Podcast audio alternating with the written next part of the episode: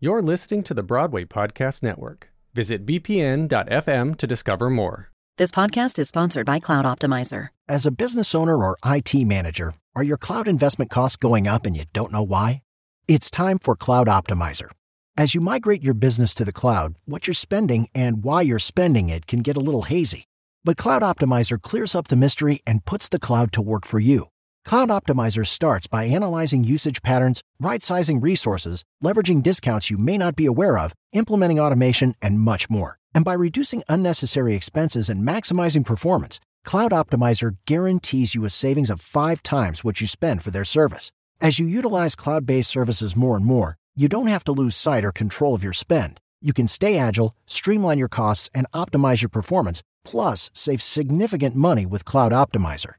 Make the cloud work for you with Cloud Optimizer. Get a free assessment and find out how much you can save by going to cloudoptimizer.com. Go to cloudoptimizer.com for your free assessment. That's cloudoptimizer.com.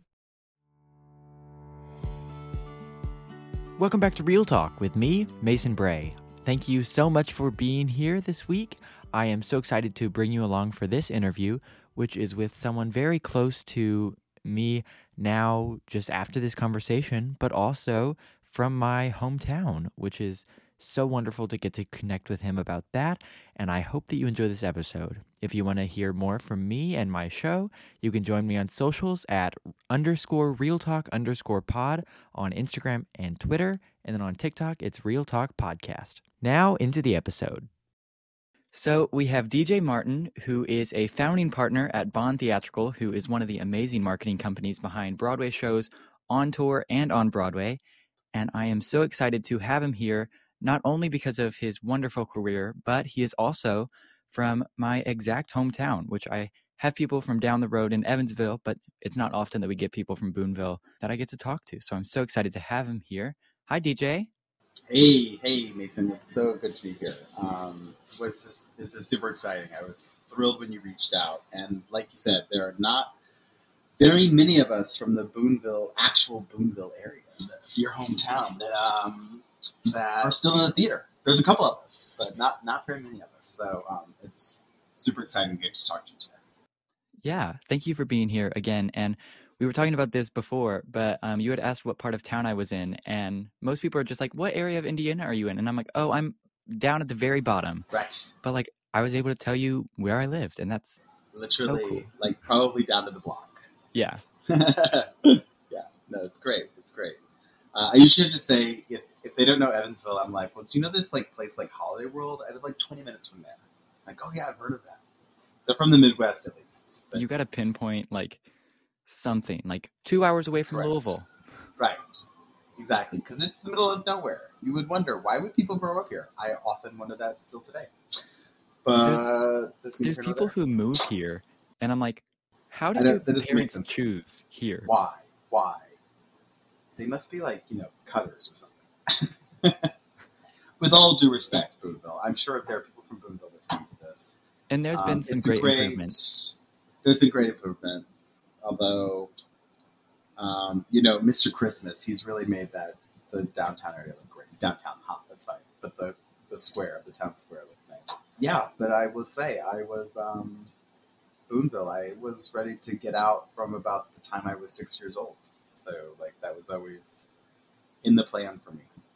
Yeah, and I love what I've been able to learn at Boonville. Um, hmm and what I'm able to learn through our high school theater. Um, but I think that being here doesn't allow much opportunity for us to grow into a theater industry much more than um, agriculture and even like general business. You have to go to Evansville.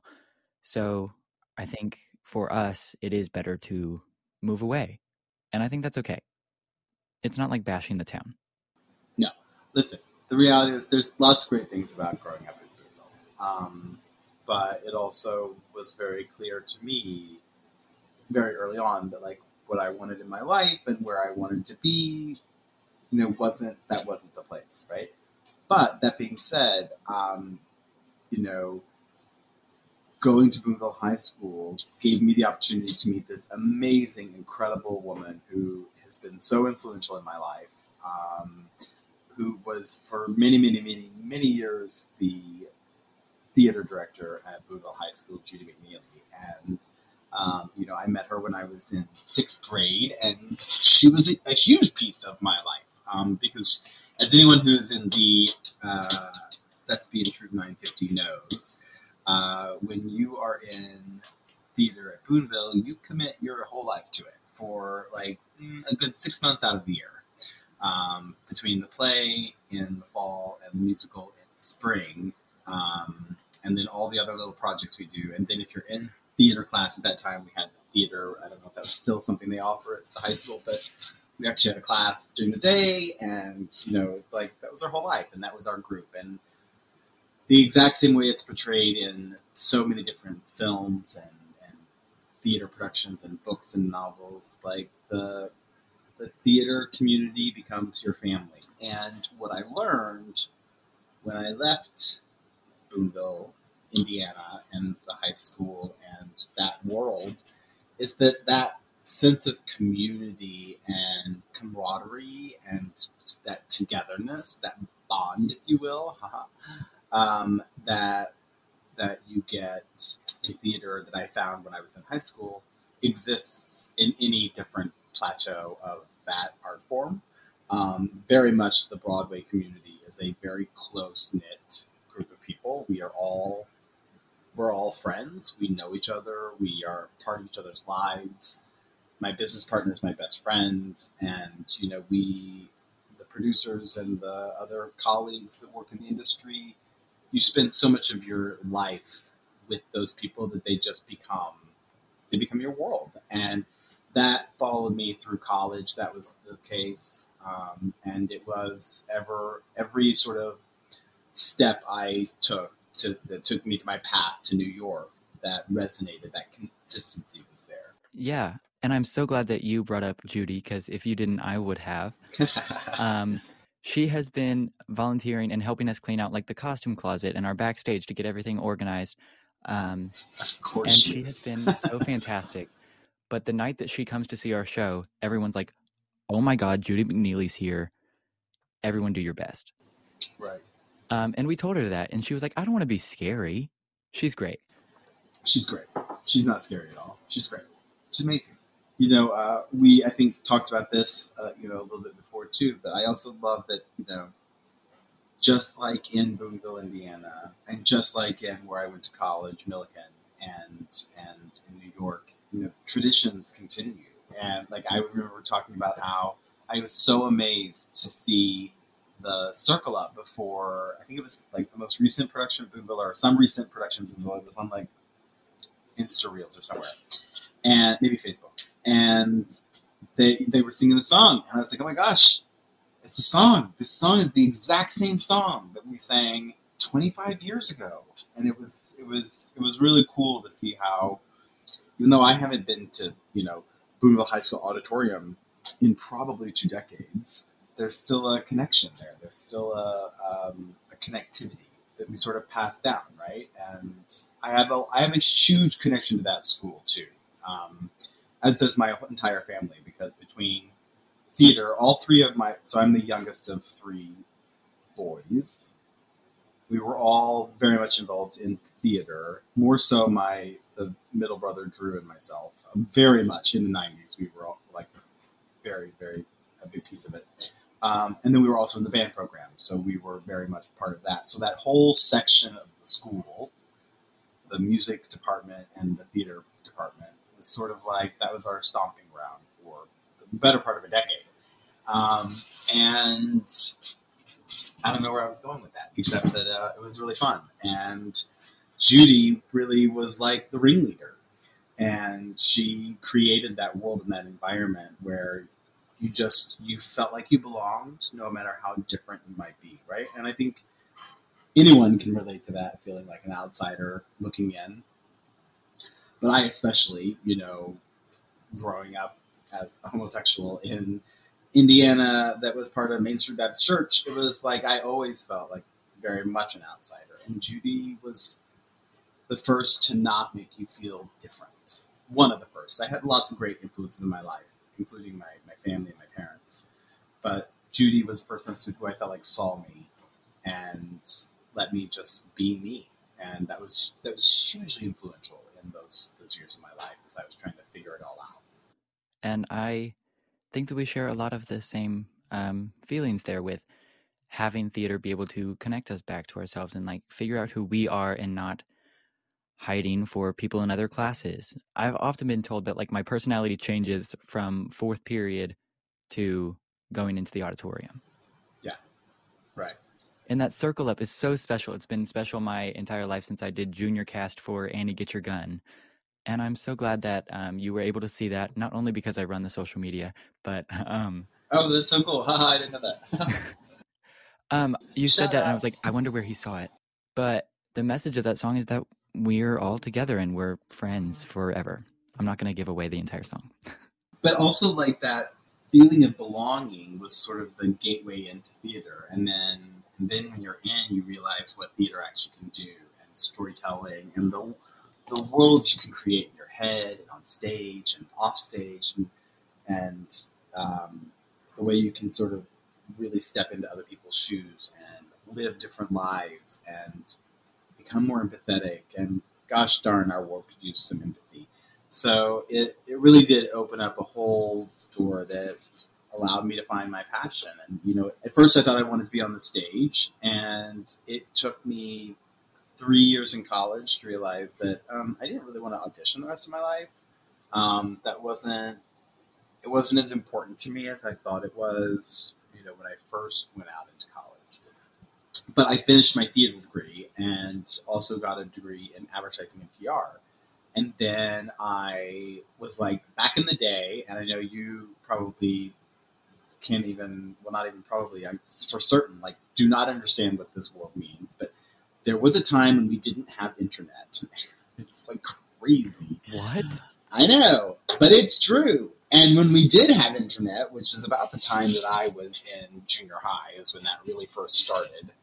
Um, it was like crazy slow dial up, and it was made all these funny noises. But anyway, um, so I remember seeing a touring production of Phantom of the Opera at the Fabulous Fox in St. Louis. And in the back of the playbill, it said National Press Representative. And I was like, I don't have any idea what that is. But it's the first time I had like seen that caption. And then I went and saw Rent. It was Rent in Louisville and I saw that block again in the back of the playbill, and it said TMG. And then right about that time is when you could actually start searching for things. It wasn't Google yet, but there were search engines. And I looked up this TMG, and it was this marketing company in New York City. It was called the Marketing Group. Um, although actually, that's not later on. Many years later, I learned that it's not what the original letters stood for. It's just what they like changed it to be very clever so I reached out to the office manager at this company and said, you know, I want to move to New York. I'm graduating from college. Um, I'd love to do an internship. So, you know, do you have anything available?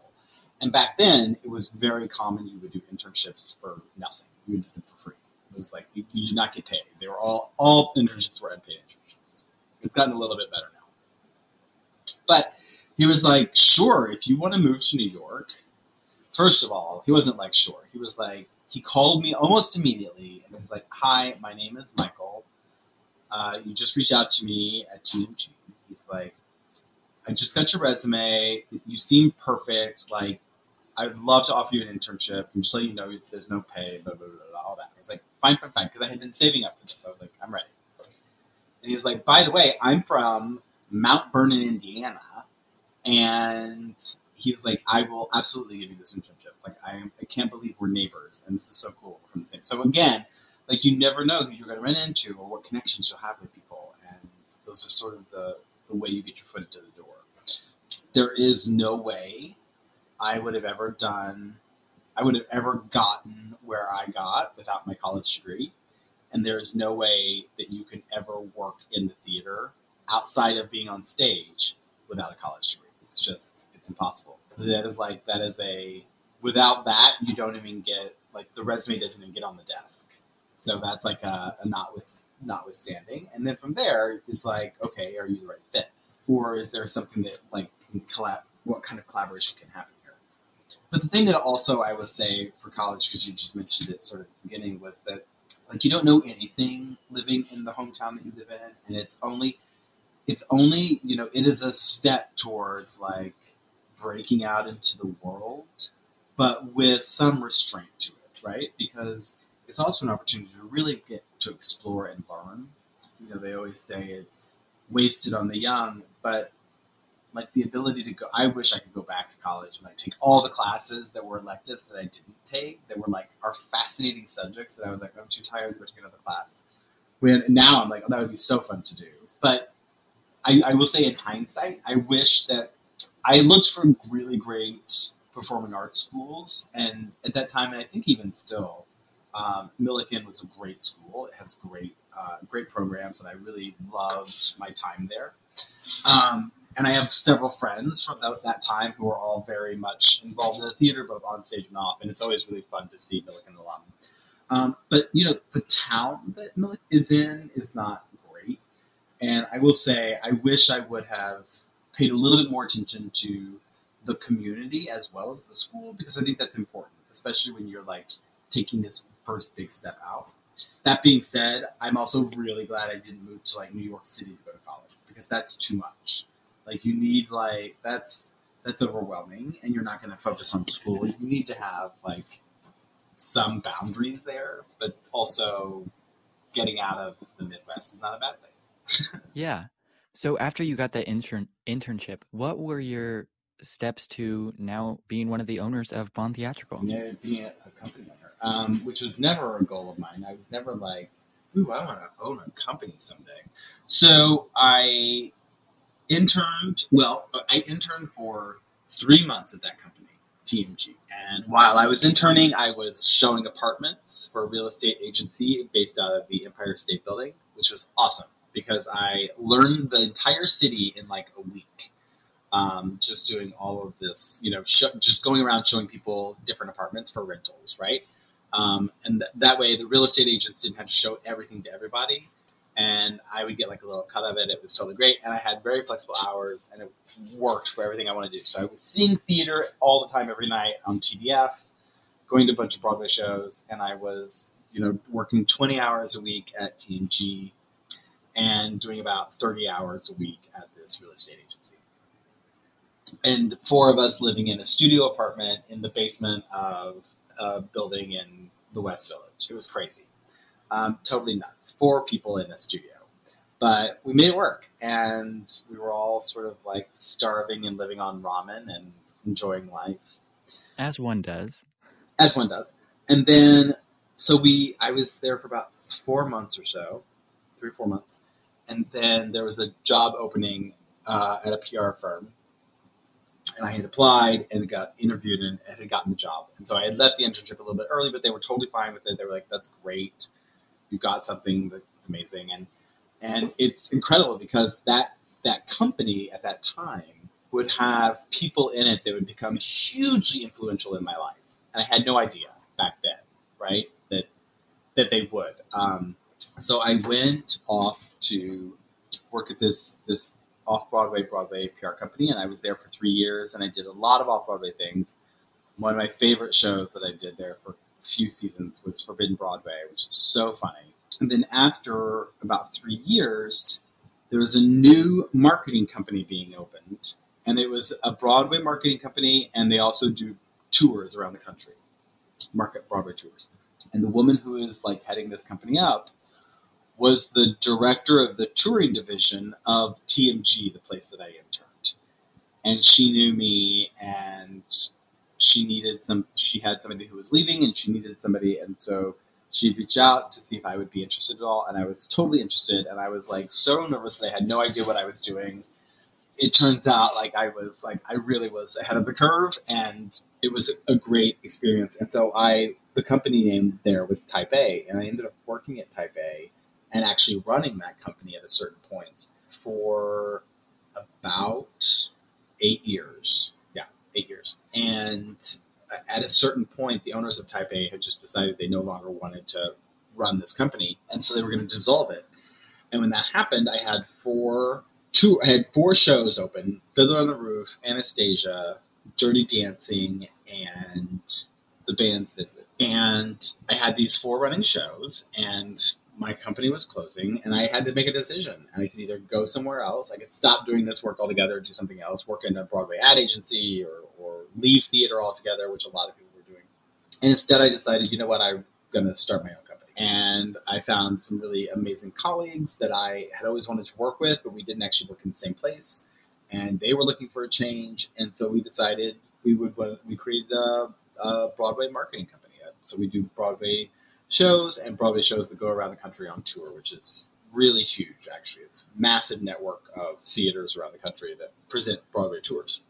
But I also knew that there was a component missing from the company that could be really useful, um, and that was to have a booking agency. So the agency part that actually works for a lot of Broadway shows and is responsible for booking them in the figuring out how to route it all over the country and, and make that most effective. And that there was room for that in the, the sort of Broadway ecosystem. And I was right.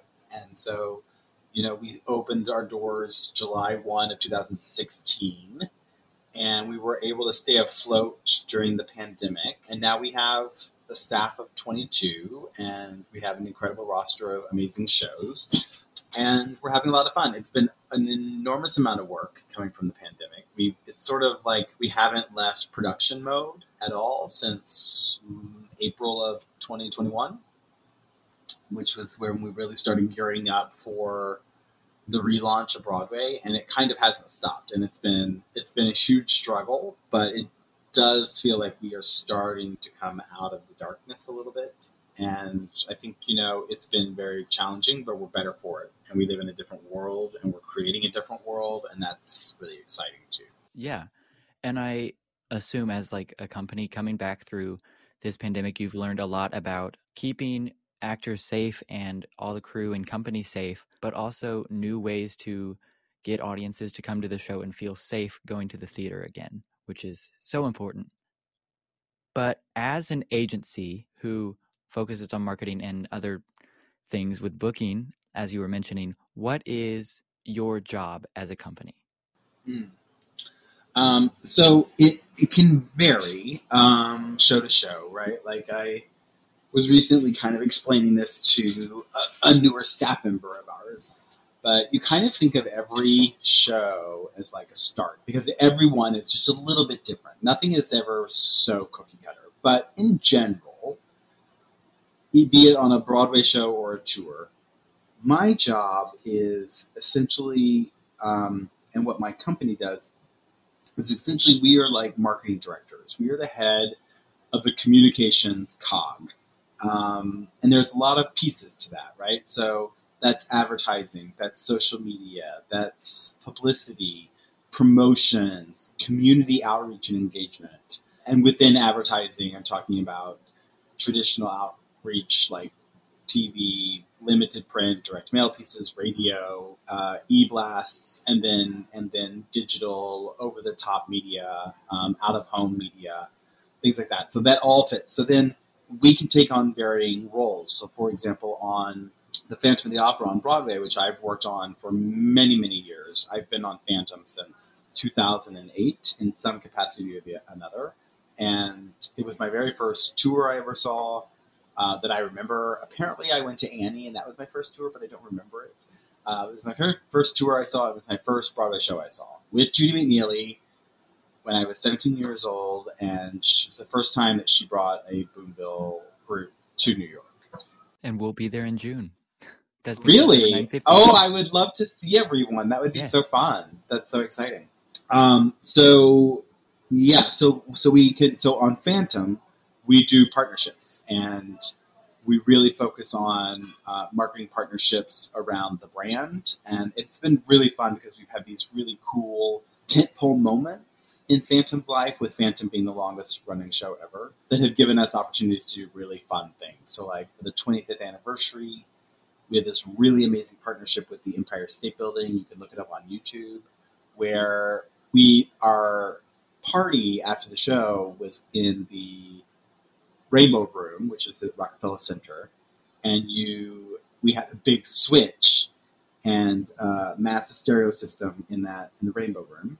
Andrew Lloyd Webber and Cameron Mackintosh, the producer, pulled the switch and the lights went out in the room and it played the the overture, right? Ba, da, da, da, da, da, the whole overture, and the lights of the Empire State Building are timed to the music. So it actually does a whole light show to Phantom.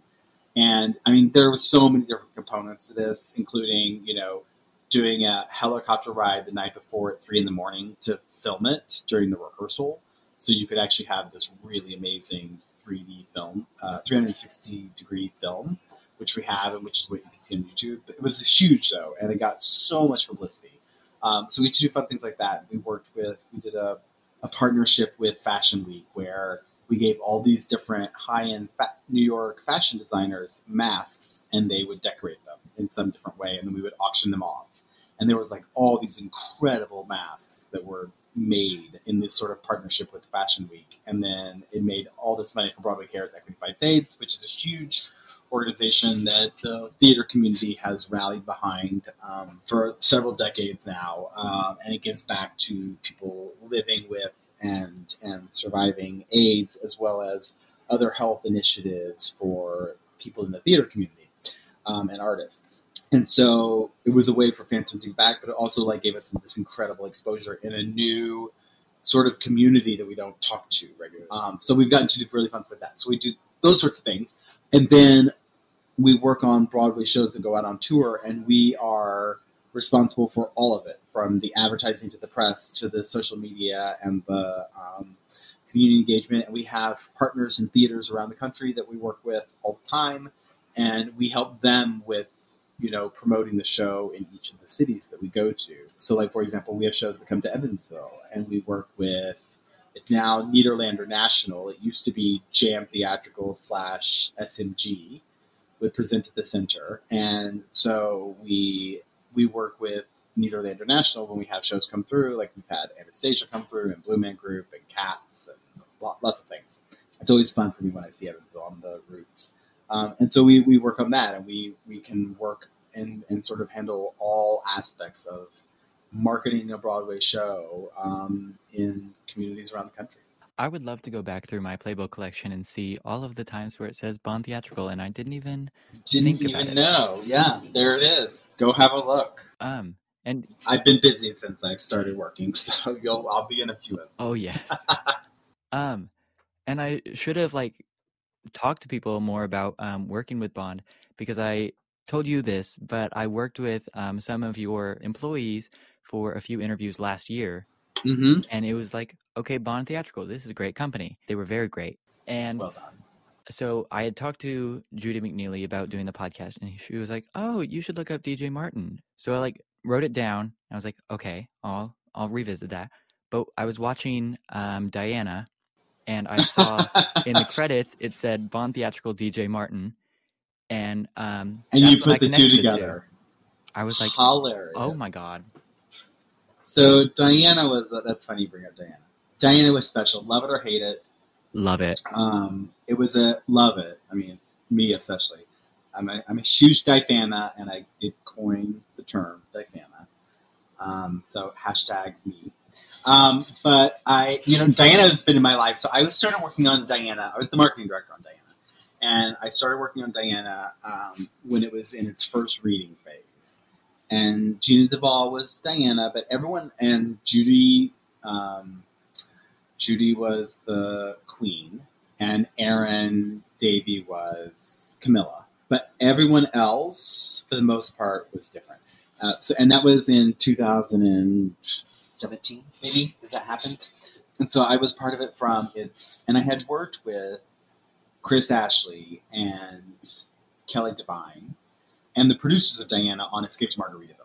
And so this is their second show, second big show like this together out at La Jolla. And so it was like having, again, your whole family together and you're going to work on this new project. And, you know, Diana was very, very different in its early stages. Um, they made huge changes to that show that were just, that really brought it to life were incredible. And so, you know, going from La Jolla to then Broadway, and I remember when we finally were in previews on Broadway, and it was March 13th, 2020.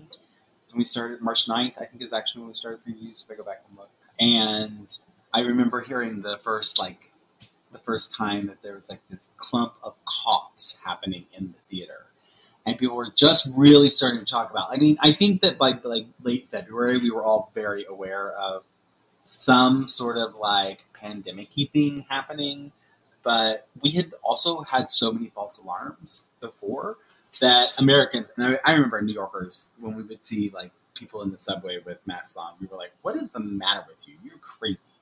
And then Broadway shut down, and everything just halted. And it, you know, I think the pandemic destroyed Diana, frankly, and it was it was hard to come back from that. Now we did some pretty fun things, and I will say, like again, it really made the show truly part of that whole time of my life because during the shutdown, Diana went back into rehearsal and they worked on the show more. They did a Zoom workshop in June. They went back and worked on it again more. And then I remember Beth called me, Beth Williams, who's producer on Diana, one of the producers, called me in mid May and said, I have a crazy idea I want to run it by you. He's like, Net, Netflix is dying for content. They want to they want to get back out there and as you know, Frank Marshall has released Frank Marshall, who's also a producer of Diana and who is a prolific film producer. Um, he's done just a few shows that maybe you've heard of: E.T., Goonies. you know, it's incredible. He's one of the owners of Amblin um, Entertainment, which is the Steven Spielberg film company, and his wife Kathleen Kennedy, huge, huge Hollywood people. Um, but really incredible producers, incredible people, human beings, um, and very connected to the film world. And so Beth was like, "What if we created? Uh, we brought the cast back and we filmed the show and gave it to Netflix." And at that time, we were all very clear that Broadway was not coming back until at least the summer of 2021 because we knew we had to have a vaccine and we knew that the vaccine wasn't coming for another year. And so we were like, we're shut down. And so the idea at the time was we would go in, we would work on the changes, rehearse the show, record the cast album, which we hadn't done yet, and and then go in for a period of like five days and film the show for Netflix. And it would all be in a bubble, and nobody could be around the cast, and the cast had to all live in the hotel rooms, and like really treat it like a bubble. And that's exactly what happened. Um, they got it. They made a deal with Netflix, and they went to New Jersey and rehearsed for three weeks and then they came into New York and they were they had to quarantine. Everyone had to quarantine for like a period of four or five days, and then you were in the bubble and you couldn't have any communication or around anybody not in the bubble. And those are still pretty early days of COVID, and we still didn't know a lot about the disease yet. So there were a lot of extra precautions that are were sort of frivolous and not necessary now, but at that time we were still doing. Um, and we had like the mask and the whole suits, like the hazmat suits, and we would those pictures. Literally, the New York Times did a whole piece on it of seeing the cast go from across like Ninth Avenue in these hazmat suits from the hotel to the theater to the Longacre, and then um, and then they would go in and rehearse and, and film the show. I went in to the so I quarantined the last week, had to do the quarantine period, and went in for the last two days of the filming, and then we did a big studio photo shoot for the marketing materials for Netflix the day after the filming. So the four principals, Roe, Jeanna, Judy, and Erin, um, all stayed, and we did tons of different photos in the different costumes. So when you look at like the Netflix artwork, for example, that is from the photo shoot that we took on the stage. We created a seamless and just shot it on the stage during the shutdown. It was super fun. And then I got to work with Netflix for the whole launching of that. And the timing all got shifted for a whole lot of reasons, including you know The Crown and when it was releasing, um, which is also Netflix. And so it ended up being that Netflix launched a month before we opened the Broadway production, which is never how we intended it to be. It was always supposed to be like a year apart. That didn't help anything either because you could just go watch Netflix. Why would you go see a Broadway show? And then it finally opened in November on Broadway, and Omicron hit, and it shut all the shows down. Diana like barely had hung on and it played its last performance and like we found out after that I think that like four or five people had COVID in the cast. Um, like it would have shut down the next performance. They would not have had the coverage that they needed to do the show, and so so that was that. And it, you know it's memorialized in the incredible, incredible cast recording and the the Netflix filming. But the Netflix filming, as good as it is, just does not do the show justice. It was meant to see it. It was meant to be seen live and in person, and it was a very special show. I became very close to Diana in the process, you know, of just really learning her life and all the research we did and getting to know her in a time that I, you know, I knew who Diana was, and I certainly remember the crash in Paris because I was in freshman or sophomore in high school, so it was very much part of my memory. But I didn't know, I didn't really know her story. I didn't know Camilla and how it was all set up and the whole thing. So it was it was a really fun journey, and I still listen to that cast album all the time. Love it, love it. Anytime I put on my musical playlist, I move the finale if up to the very top. Yeah. Automatically. Oh yeah. If is one of the first songs that I mean, a lot of songs changed. If was always that song. There's a fun music video that we made of If, and we wanted to sort of highlight the urban feel. Like we, there's no way we were going to go over to London and film it. Right? We had talked about that idea and it was like it's just too expensive. So we wanted an urban feel. So we knew we wanted to see the New York skyline, but we wanted it to have. We wanted to sort of evoke the 80s music video style, right? Just some like nods to that that art form and that style of art form when MTV was really coming into its own and, and, and every song that was anything had an incredible music video. But the timing was such when we had all the assets to do that, when we had the tracks, when we had the orchestrations, and we could lay them down, that it was, um, and we were ready to go do this filming, and it was like November and unusually cold, like silly cold out.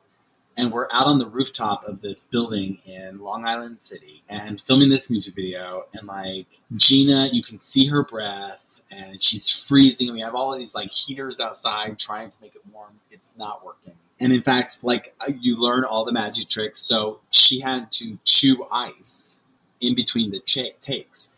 And if you make your mouth colder than the temperature outside in the air, you won't see the breath. And so it makes it look like it's in the middle of summer.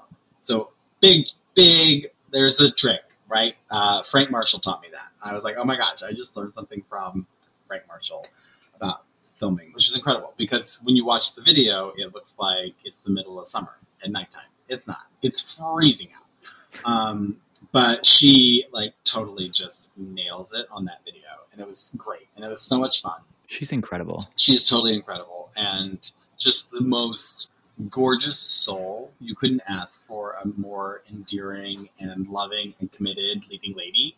She was great. Um, and you know, when Diana closed, it was super sad, but also all the cast went on to do incredible, wonderful things. Like the Diana understudy is now our Nini in the Moulin Rouge tour. I saw that in Chicago. Oh, okay. Oh my gosh, that was that was. So I'm very involved on Moulin Rouge, and Chicago was again because of Omicron. I mean, it literally that story. Like Diana closed, our Nini that was on the tour had to go to Broadway because the Broadway Nini, the original Robyn Hurder, was pregnant, and so she needed to leave, and so they took our tour Nini like a week before rehearsals. But then Liddy was available because Diana closed. And so she went in and auditioned, and like in 24 hours, she auditioned, got the part, and went into rehearsals. And then we had to pause rehearsals for Omicron, and so it delayed everything in Chicago. But yeah, I was in. I mean, I was in Chicago between Moulin Rouge and Six, both launching their national tours in Chicago. I spent many weeks in the Windy City um, this year. It was great because we, the whole Diana community, I would see in all sorts of different projects and have you know worked with so many of them in different things. And there's some a few things coming up that that are I'm getting to work with a lot of them on, so it's it's really fun. And I have no doubt that there will be many many reunion performances and benefits and all sorts of fun times when the Diana company will come back together. Yeah. And I think I'm a registered Difana because when they when the Twitter account went on their following spree, They, I was one of the first, and I will hold this as a badge for my entire life. Love it. I will de- I will defend Diana or Diana. Oh my gosh, I will defend Diana forever, um, and that's not changing. that's amazing. Yeah, no, and like I, like I said, I got to I got to be like part of four different versions of that show, and it was it was always amazing. I wish it was still around. But someday, maybe it will come back. I just have two questions to see if you were involved on two separate projects. So with Phantom, were you in charge of making Andrew Lloyd Webber a DJ? um, I will say it was not my original idea.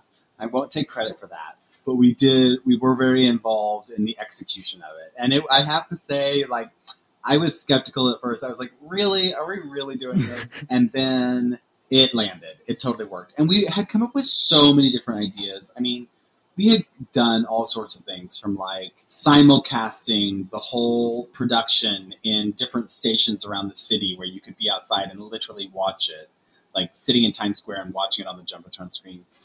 From, you know, just all sorts of different things, from like blasting it up on the side of the Brooklyn Bridge and, and things like that. But ultimately, that wasn't realistic, and and the idea of having Andrew out there with those headphones on, DJing after the show was brilliant. And if you ever look, if you ever Google Phantom returns from like COVID or whatever, and you see um, a photo of the entire audience with the Phantom masks on, my husband and I are right there in the center, right on the front. So like That's we so have special. been shown up because that has come up now several times, especially with the closing of Phantom. Um, they keep using that photo, so we, we keep getting some national coverage. Yeah. Um, second scenario that I want to ask about with the entire marketing for Diana, was it your company that put Charles on a trash can as a Yes. poster? Yes, it was. Yes. Uh, yes, it was. Um, and it wasn't just Charles. They all got their due, but and we called those big bellies. I, it's just a nice way of saying trash can in Times Square.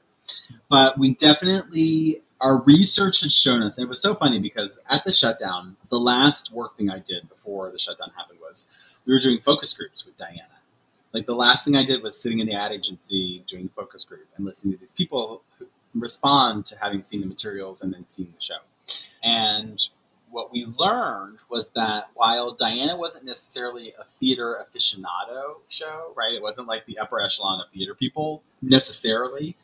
Manhattanites still did gravitate towards it. And tourists were going to love it because it's a known brand.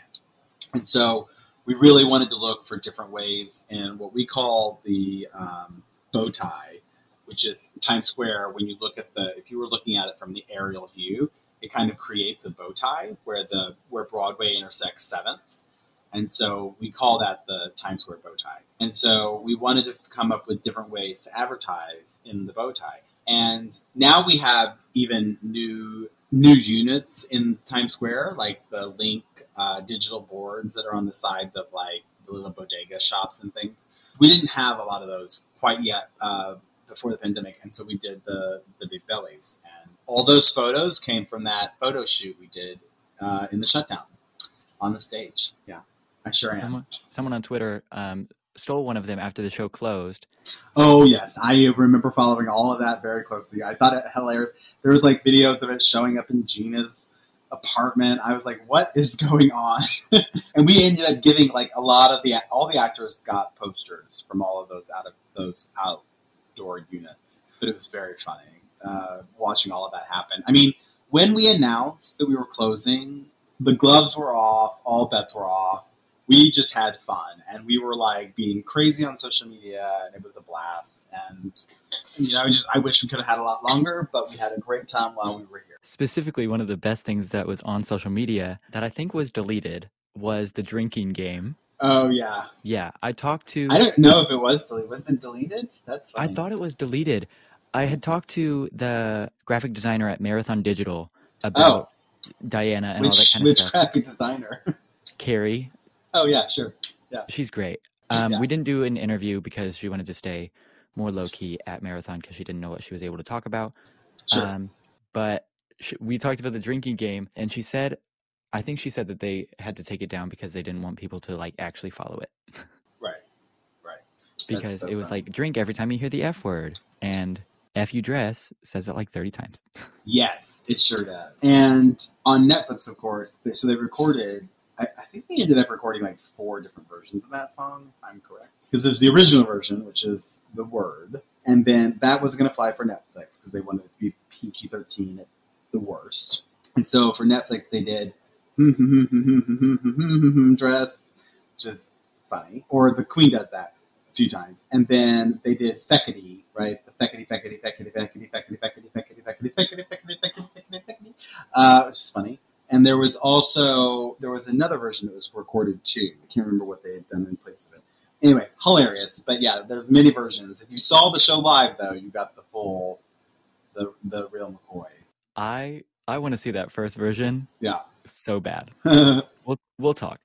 we'll talk. But getting more into, so I had mentioned Marathon Digital, um, and that wanted me to, or led me to wanting to talk about how do you work with other agencies as well, because they focus more on social media, but finding a way to branch out those. Um, So, and again, it's all it's all relationships too, right? So, Mike Karns, who is the um, creator of Marathon, so Mike and I are really close friends, and we he was interning at the same office floor uh, when I was starting at Type A many years ago, and so we knew each other around the watering hole then, and he went off and did his thing, and I went off and did my thing, and then we found ourselves both at the same time starting companies. We both started um, our companies right around the same time. Uh, and he's amazing, and he is such a visionary, and I love love working with him. So on shows like Diana, on Diana, I, I acted as the marketing director, and in that role, I'm really responsible for being the direct conduit to all the producers. And on Diana, there were one, two, three, four, five, six, six, seven, seven producers on it. Um, and so I liaise with those seven voices and really make sure that like the ad agency and the social media content agency and the PR agency and promotions and partnerships agency are all like speaking the same language and we're all saying the same thing and we're all rowing the same direction, if you will. And it's really just it's it's keeping us all on strategic point and making sure everything's getting done that needs to get done to launch a Broadway show. So in that way, I very much we are partners with Marathon, uh, and we work together to come up with the social content strategy and how to like. And Diana's not the only show I've worked with on Marathon. we've worked together on Escape to Margaritaville and Jesus Christ Superstar and, and lots of other really great titles. Um, we have some new things coming down the pipe that I'm really excited about with them. Um, but love, love, love them. They're great innovators. So I have no doubt you will have a wonderful conversation with Mike. yeah.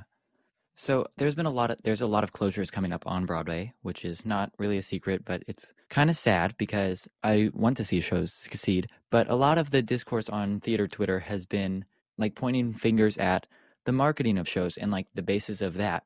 But for you, what does the future of Broadway look from a marketing standpoint, but also in order to be able to have shows have a longer residency on Broadway?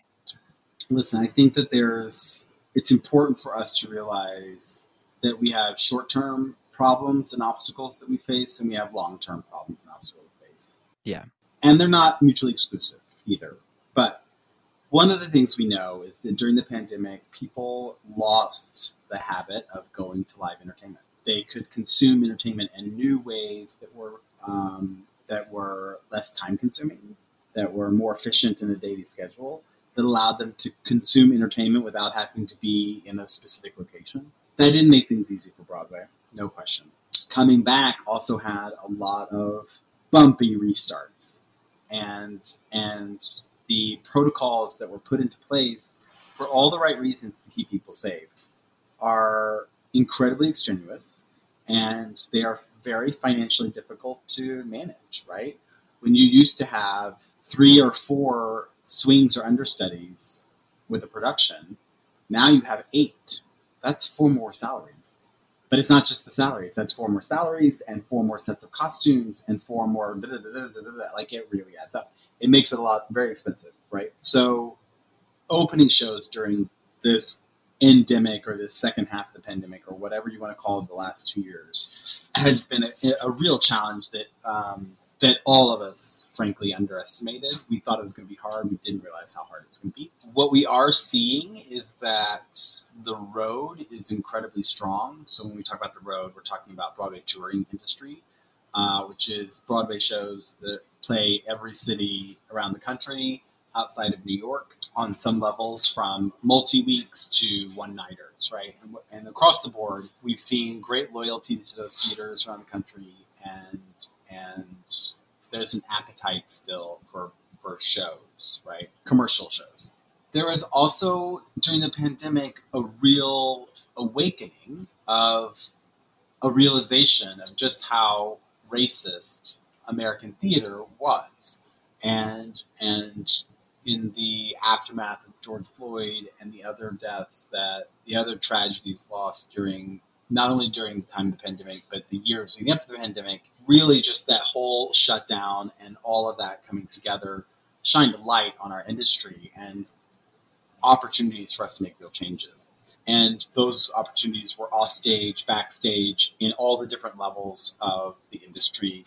And many, many things started because of that shutdown and that period to be able to reflect are, are blossoming today, and there has been real change in the industry. There also was shows that came to Broadway that absolutely deserved to be on Broadway, but didn't necessarily have the right mix of what is needed to be commercially viable, right? Like just, just because the show doesn't come to Broadway doesn't mean it's not good. Mm-hmm.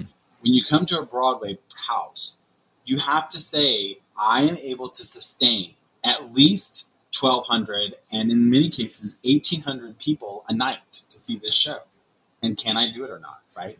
And even before the shutdown, plays without stars, very difficult to work, right? Really challenging. Mm-hmm. Plays with stars, sometimes. Mega stars, yeah, great, awesome. You want to put Daniel Craig in a play, it's going to sell out. Amazing. But if you're just doing a play with very no recognizable names in it, very, very challenging. And so, you know, we had these incredible plays that were very focused on the BIPOC community, which were amazing productions. And the art, artistry was incredible, but it did not have the runway or foundation that it needed to generate the audience that can keep that show sustaining night after night after night. That's that's not going to be a short term problem that is a, a audience cultivation. It starts now and we work at it now, but it's going to take many years for that to grow. And so I think to answer your immediate question of like where do I see that going, that is that is the big challenge in front of us, right? Like Broadway will always be really nimble in how we advertise and how we communicate. But what I think we have in front of us is making sure that the doors are open and feel really welcome for all audiences and walks of life to come in, see themselves on their stage, be able to relate to the people who are sharing these stories, and walk away feeling renewed and fulfilled and like a better person and, and wholer. Because if you don't leave theater feeling those sorts of things, you're not going to drop the you know hundred dollars, the hundred fifty dollars for tickets, right? And so, as international tourism rebounds and the city rebounds, Broadway is only going to get stronger, and those things are, are going to work. And the shows that work are at an all time high, right? Like Wicked and Lion King, and even Phantom now is like doing incredible business. MJ and Moulin Rouge, like Six, all the shows are doing great, and they're going to be around for a very long time.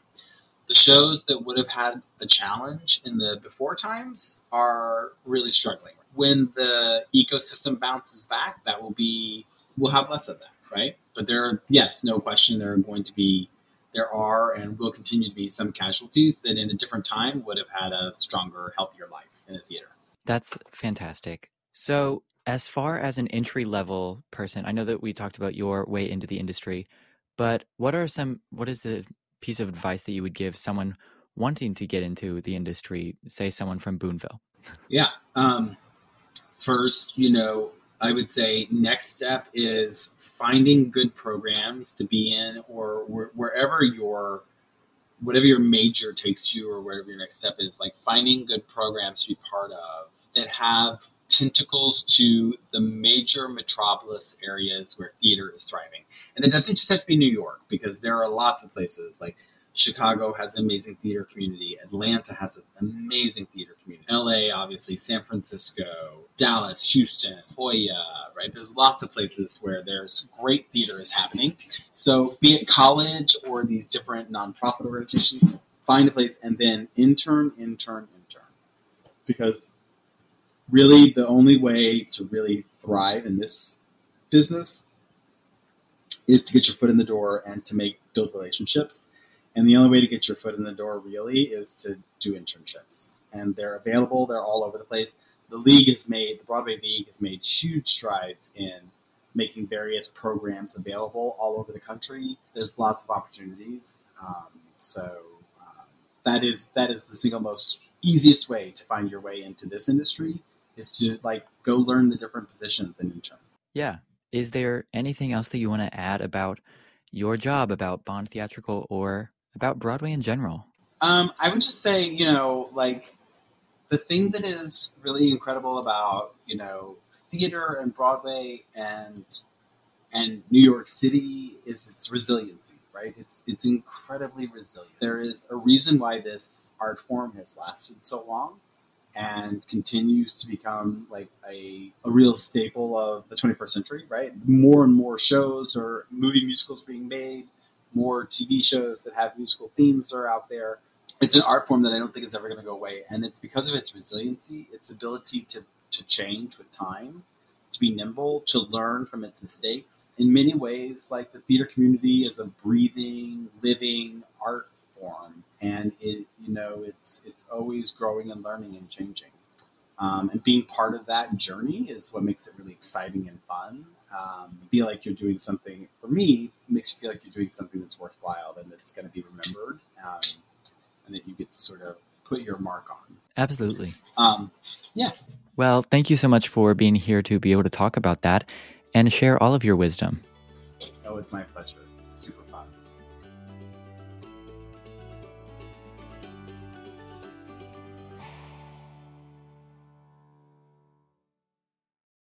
Have you ever wondered how your favorite performer actually feels?